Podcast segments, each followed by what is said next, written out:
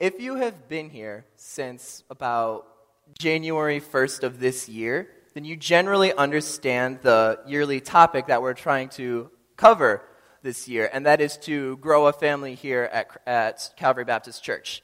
We are here to multiply Christ like disciples who are, see, Pastor Tom will judge me on my membership class. They're passionate, obedient, dependent, connected, authentic, and relevant in order to multiply Christ like disciples. and we have been covering a certain amount of topics for the past year, and uh, all these are meant and able to strengthen us, to make us grow, to enrich our lives so that we can go out and bring more people in. And something that we, I feel like we really need to cover when we're discussing this sort of topic is something that I feel like most of us have. I feel like it's safe to say that most of us will have a, some sort of future. So, that is, if you are taking notes, the topic that we are going to uncover today is the future. So, you can write that in your little title section or whatever. And future is something that we can all kind of relate to because we all for the most part, will have a future at some point, whether we want to or not. But we will have a future at some point. And getting to that future is where it's interesting. Especially, I would like to point out for a lot of students, middle school, high school, where it's a very important time for us to start thinking about our future. I know this recent last week, a lot of the juniors um, all across the state of the Michigan embarked upon something called the SAT, which is just a new and furbished and greater version of the ACT. And it's a very important deal, and I do share like similar uh, empathy with that because of the ACT that I had to take last year. It was not fun. Turns out the SAT was much worse. But a lot of juniors have been having have been really concerned about their future, and that's kind of like it hits you. It's like, wait, what is my future going to be, and how am I going to get there? Now, of course, this message isn't just for juniors; it's for the rest of us because we all have a future that we want. We all have certain goals that we want to achieve. We all have certain needs that we wish to acquire. And I've noticed, and um, I've noticed that as I have started to expand upon the people that I talk to here at Calvary Baptist Church from just the high school, then I got involved in the worship team, started talking to people here, up in the tech booth, wherever it might be. I've noticed a lot of you guys like to ask a similar question What are your plans after high school? What is your future going to be like? My goodness. All of you love to ask, ask that question. And there is good thought behind it, and there is good sort of motive behind it because you want to talk to us, and that's very appreciated. But I'm going to go ahead and clear it up right now for all of you that are going to ask me. So you have to ask me something else other than that. If I, if you were to ask me the question, what? Thank you for asking me that question. I hope to get into the habit of reading my Bible every day. I hope to get into the idea of having a time throughout the day where I can worship my Lord and I can read His Word every single day. That's sort of something that I've had an issue with trying to develop through my high school years, and I hope that as I go on, it will be able to continue. A lot of you guys might be slightly confused because when you heard that, let me ask you the, uh, you ask the question, what are your plans for the future? You're thinking of what kind of college do you want to go to? What per- careers do you want to pursue? What are you planning on doing in this world? But isn't it interesting that whenever we think about our future, we only think about our future of this world? Because when you think about it, this, the future on this world, our place here on this world, is only temporary, correct? So, why are we so concerned with that versus our future with God?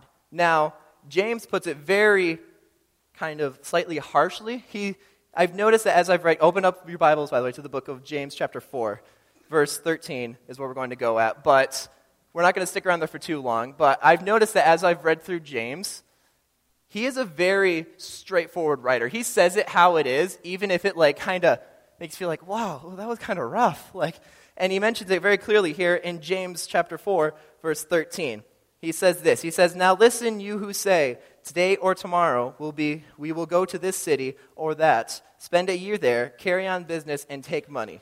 Why do you not even know what will happen to tomorrow? What is your life?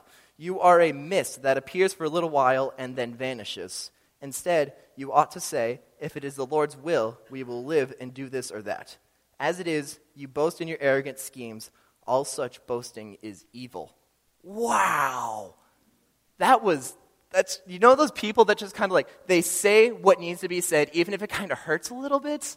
Like you know some of those people if you don't know those people that might be you but but those people are very much appreciated because they say what needs to be said when it needs to be said. And he says this that you are but a mist a mist. Now i don't think that them trying to take away from who we are because we are chosen by god to go out into the world spread the gospel and pro- proclaim the name of jesus. But i feel like he's trying to instead say that we are a very short period of time the average life expectancy here in the United States is, I believe, 73 years. So if you're above 73 years young, then congratulations, you're above average. And if you're not, then, you know, we'll, we'll wait and see. I fall into that category as well. But again, this is, a very, this is a very short time compared to our eternity with Christ. So why are we so concerned about this little short time? When we think about it, our eternity is going to be much, much longer. And of course, this is only acceptable through having the proclaiming the name of Jesus, through uh, praying to God and asking for forgiveness. And if you haven't done that today, if you haven't proclaimed the name of Jesus, if you haven't prayed to him and asked for forgiveness and know that he did die on the cross, then I really highly encourage that you do because that is very important decision that you can make and you will not regret it. I know I haven't. 17 years and I haven't. Well, I mean, I didn't accept it when I was seven, like first born, but a couple years, but I, I don't regret it yet. So I really encourage you to talk to maybe some of our pastors around here about that. But even through that, I'm also not trying to say that our time here on earth is pointless, because there is point and value to it. If there was no value to it, then we wouldn't be here. So when we're trying to think about our future, we can look through the Bible, and there's a lot of stuff that talks about the future. Specifically, one of those spots being Jeremiah 29:11, saying, "For I know the plans I have for you," declares the Lord, "plans for welfare and not for evil, to give you a future." Now, quick clarification: that was written. A lot of people believe that that was written for the Israelites at the time, and not necessarily written for all of God's people. But I do know that I serve an awesome, loving God who cares for me whenever I might need him, and even when I feel like I don't need him. He's always there, and I do believe that he does have a future plan for me and a future plan for you. Though, when we look at our futures, a lot of us are just kind of like scared. Like, we're, we don't, it's like that thing that we, we know is going to come, but we wish it couldn't come like because we, we like it where we are. Like we're comfortable here. We want to be comfortable here. We don't want to go over here. Like who wants to go over there? This is it's nice over here. And a big thing we have with that is a lot of anxiety and or we're maybe stressed out. And that's okay because it's basic human nature. It's our human nature as people imperfect beings to be scared of something we don't know to be concerned about something that we may not know is going to be, or like what will turn out. But it says in the Bible several times, don't be scared, do not be freaked out. Philippians 4 6 says, do not be anxious about anything, but with every situation, by prayer and petition, with thanksgiving, present your requests to God. And you know, that the, the fun, the, not the fun, but the irony in me up here presenting this message to you is that I'm telling you not to stress about your future, yet I came up with the idea to do this thing back in November. So I've been stressing for this for a long period of time. And that just shows you how often, how even people that might be saying don't do it still do it. And it's an issue that occurs throughout the Bible. Even the people in the Bible stress about it, both in the New Testament and the Old Testament. Look back with me to Exodus chapter 19, please. This is the story of when the Israelites had just fled Egypt. If you're unfamiliar with the story, I'll catch you up. The, the Israelites were in Egypt. They were held as slaves. Then Moses comes along. There's the basket. He sees a burning bush, says he's got to come and rescue these people by God because God said he should. So he's like, okay, sure, I'll go. He walks over, does cool things with like snakes. There's like 10 plagues. It's a really interesting book. I, ch- I encourage you to read that. But in chapter 19, he goes up Mount Sinai, and that's when he goes up to get the 10 commandments, the 10 laws, main laws that the Lord has for his children. And while he's up there, he's been up there for, well, here's when he just goes up there, and he's up there for 40 days and for 40 nights.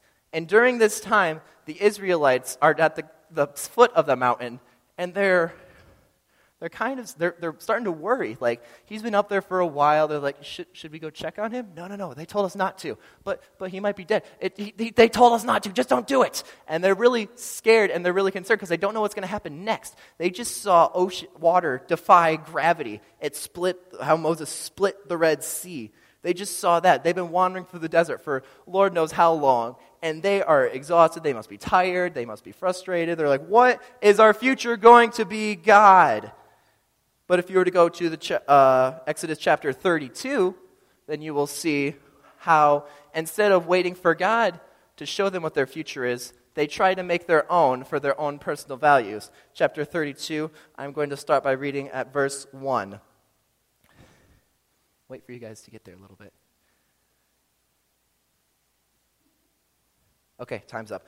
Chapter 1. When the people saw that Moses was so long in coming down, from the mountain, they gathered around Aaron and said, First off, never trust someone named Aaron, apparently. So when Aaron comes back from Moody, be sure not to trust him when he comes back. So, just kidding. Aaron's wonderful. When the people saw that Moses was so long in coming down from the mountain, they gathered around Aaron and said, Come, make us gods, and we'll, who will go before us. As for this fellow, Moses, who brought us up out of Egypt, we don't know what has happened to him. Aaron answered them, Take off the gold earrings that your wives, your sons, and your daughters are wearing, and bring them to me. So all the people took off their earrings and brought them to Aaron. He took rings and brought, he took what they handed him and made it into an idol cast in the shape of a calf, fashioning it with a tool. Then they said, These are your gods, O Israel, who brought you up out of Egypt. When Aaron saw this, he built an altar in front of the calf and announced, Tomorrow there will be a festival to the Lord. So the next day the people rose early and sacrificed burnt offerings, and rose early wait, and presented fellowship of offerings. After they sat down to eat and drink, they gave they got up to indulge in revelry. Then the Lord said to Moses, now this is like flash forward, go up the mountain. This is what the Lord is saying to Moses at this time. Go down, because your people whom you brought out of Egypt have become corrupt. They have been quick to turn away from what I have been from the commanded them, and have made themselves an idol cast in the shape of a calf.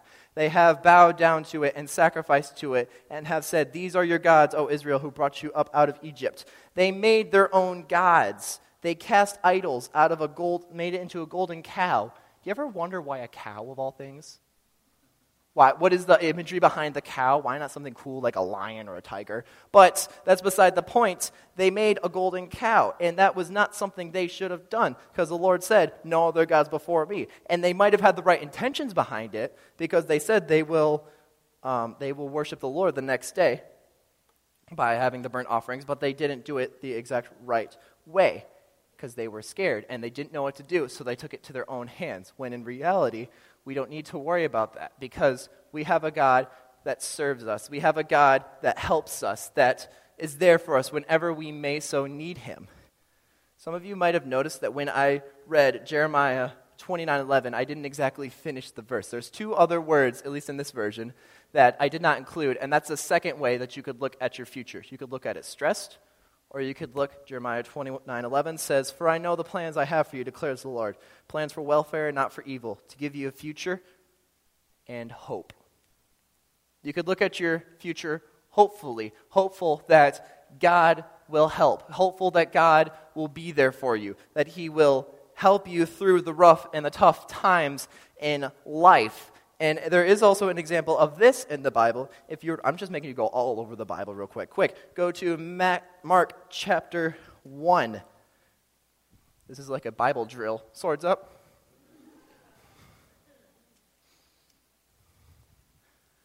Mark chapter 1. Fun fact about the uh, Mark chapter, the book of Mark, it was written by the uh, disciple Mark, in case you were wondering. That's who wrote it.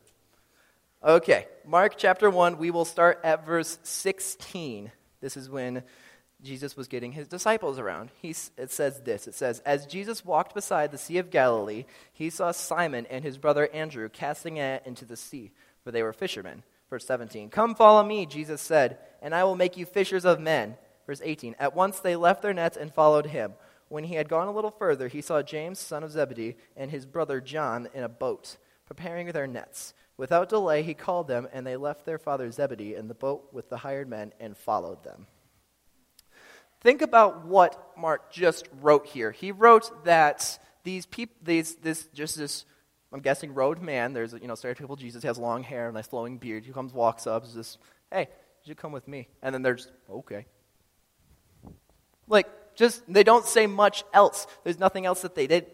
The first two, which is Simon and Andrew, didn't even say anything. They just followed him. And then James and John left their boat with their dad also in the boat to follow him. I'm not sure if my dad would be very happy if I just abandoned him in the middle of the Sea of Galilee just to go follow some strange man that we didn't really know that much of. But they did because they saw something else in this man. They saw, they didn't look at him as if he was a crazy man, as people at the time might have. They looked at him as if he was the Savior. They looked at him as if he was their God, and he was going to lead them to a, ple- a very pleasant future, and he was going to give them that hope. And these four men went off to do incredible things. They all went off and served the Lord with their entire lives. Simon just quick recap Simon goes on to be named Peter, who is the rock by which they will, the Lord Jesus shall build his church. And he goes on, he helps a crippled man in Acts chapter 3, and he heals him as if Jesus would have. That's pretty awesome. And he continued to, to continue to have service for his, his heavenly Father until he was eventually captured in Rome and he was crucified upside down because he did not feel he was worthy to die the same way Jesus did. His brother Andrew went on to build the first church in the Georgia region, which is just south of Russia by the Black Sea. That is kind of a, one of those countries you may not know much of. But he went and he, it's a great matter of distance between uh, Rome or Jerusalem, where he might have been in that sort of region, and all the way up here in Georgia, which is up more into the Asia region. region. And he built the very first church there and expanded the Lord's name. Now, moving on to James, James went on to write the book of James in the Bible, which is a very good book. I highly encourage you guys to read it. It's pretty cool. And he was the only disciple whose martyrdom was mentioned and recorded in the Bible. It was recorded in Acts, Acts, chapter 12, verse 1 and 2. It's very short and sudden, but it does say that he was, he was slain before his father. He did die a martyr. And his brother John was later known as the one whom Jesus loved. Pastor John, I'm not sure if that refers to you, but you can take it as you will. He was referred to the one as uh, the one whom Jesus loved, and there is a story. I'm not, I can't say the story is 100% confirmed, but if it was, it is an incredible story. It is where John was captured by the Romans and was put into a Colosseum and they were going to have a, because this was at the time where Christians were persecuted, where they were killed for what they believed in, and they were looked down upon and kind of like kicked around. And so these Roman soldiers, they took John into this Colosseum with all sorts of people around watching, and they got a vat of boiling hot oil that was, you know, boiling, and they were going to put him into this vat of oil and make have him very die a very painful death. But when, he, when they put him into the oil, there's a story that he did not receive any sort of burns from it. That God miraculously saved him, and there was a miracle there. And that story continues on to say that everyone in that Colosseum at that day was converted to Christianity.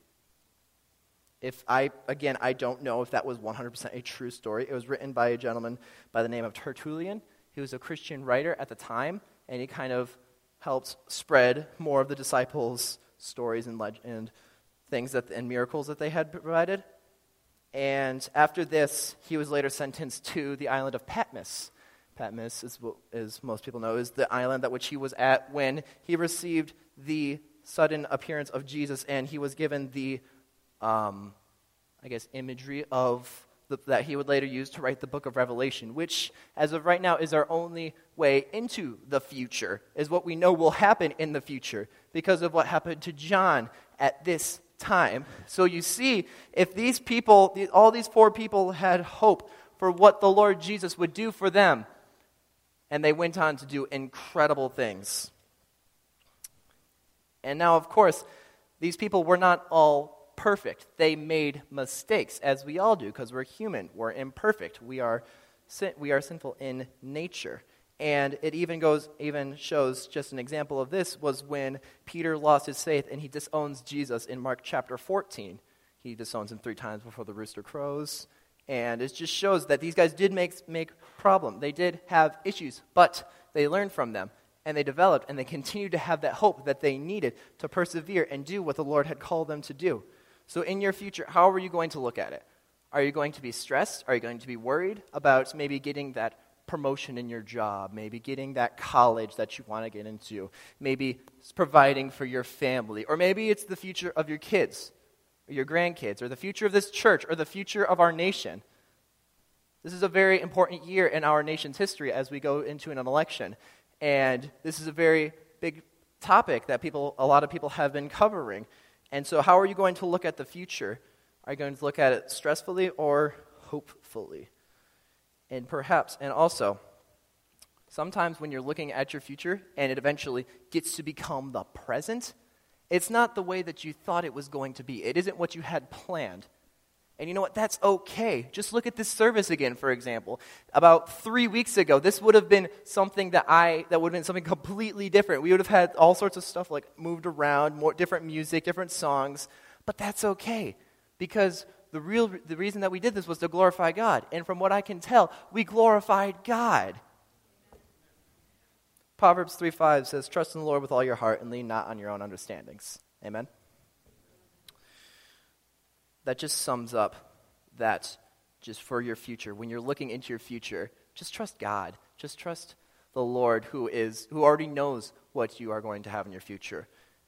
Look at your future as if it were as if it were a roller coaster. You know, how many I'm not sure if many people in here love roller coasters or don't like roller coasters, but imagine it as a roller coaster. You're going, you've got twists, turns, loop-de-loops, you know, all sorts of really fast. It seems to go really fast and all this stuff and you, you're going to laugh you're probably going to cry at some point, and you might even vomit during it. But, but through it all, you're being directed by a sort of steel beam that's following you and making you move around all around. That steel beam is God, and you are riding in the roller coaster. Where it may be scary, and there may be, you may not know why you're going in all these different directions, but there's a reason behind it, and He will always be there. He will always be guiding you and He will always have your back until you either go up to the end of that roller coaster and the Lord takes you home or He comes back once again. Let's pray. Father God, Lord Jesus, thank you so much for this opportunity that you've given the students, Lord. Thank you for our opportunity to glorify you, Father God. And as we all think about our future, whatever it may hold for each and every one of us, Father God, I pray that we will look at it hopefully, and I pray that we will look at it with a sense of hope and that you will be there and you will provide for us. And we will not be scared of our future because we know that you are there through the thick and thin, through everything that there is, Lord. And I just pray that you will be with every single person in this room. Watch over them, keep them safe. Father God, we give you this time, we give you our lives. And in Jesus' mighty name we pray. Amen.